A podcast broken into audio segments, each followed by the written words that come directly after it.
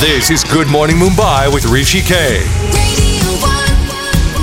Saurabh Mittal returns to talk finance on this uh, Tuesday. Hi, how are you doing? Very good, Rishi. I'm doing awesome. Bit of a shocker, huh? What Yeah. happened at the Karvy Stockbroking Limited? Uh, I want you to actually uh, put your finger on it and tell us what went wrong at Karvy and what next, really, Saurabh. So we spoke about big news in the month of November. The recent episode of Karvy Stockbroking Limited has resulted in shockwaves for direct equity investors as to whether they can trust a stockbroker anymore or not. So let me tell you first what happened exactly. So when a broker buys a security for a retail investor, the stock is first credited into a broker's pool account, post which it is transferred to investor's depository subject to the clearance of payment dues. Karvy had a different process. They didn't move the security to the depository. Client had to ask them to move it there.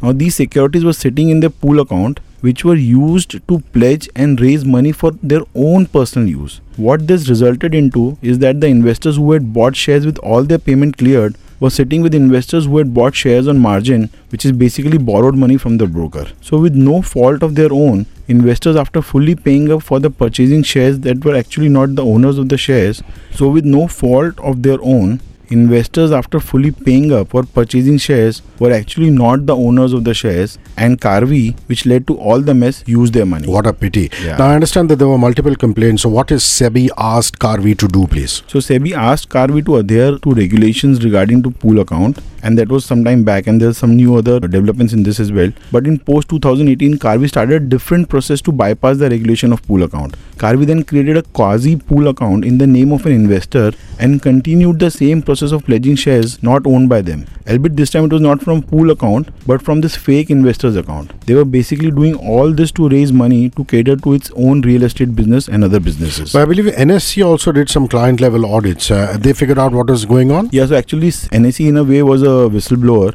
and SEBI passed an order banning Karvy from doing any transactions from client demat accounts unless request comes from the client.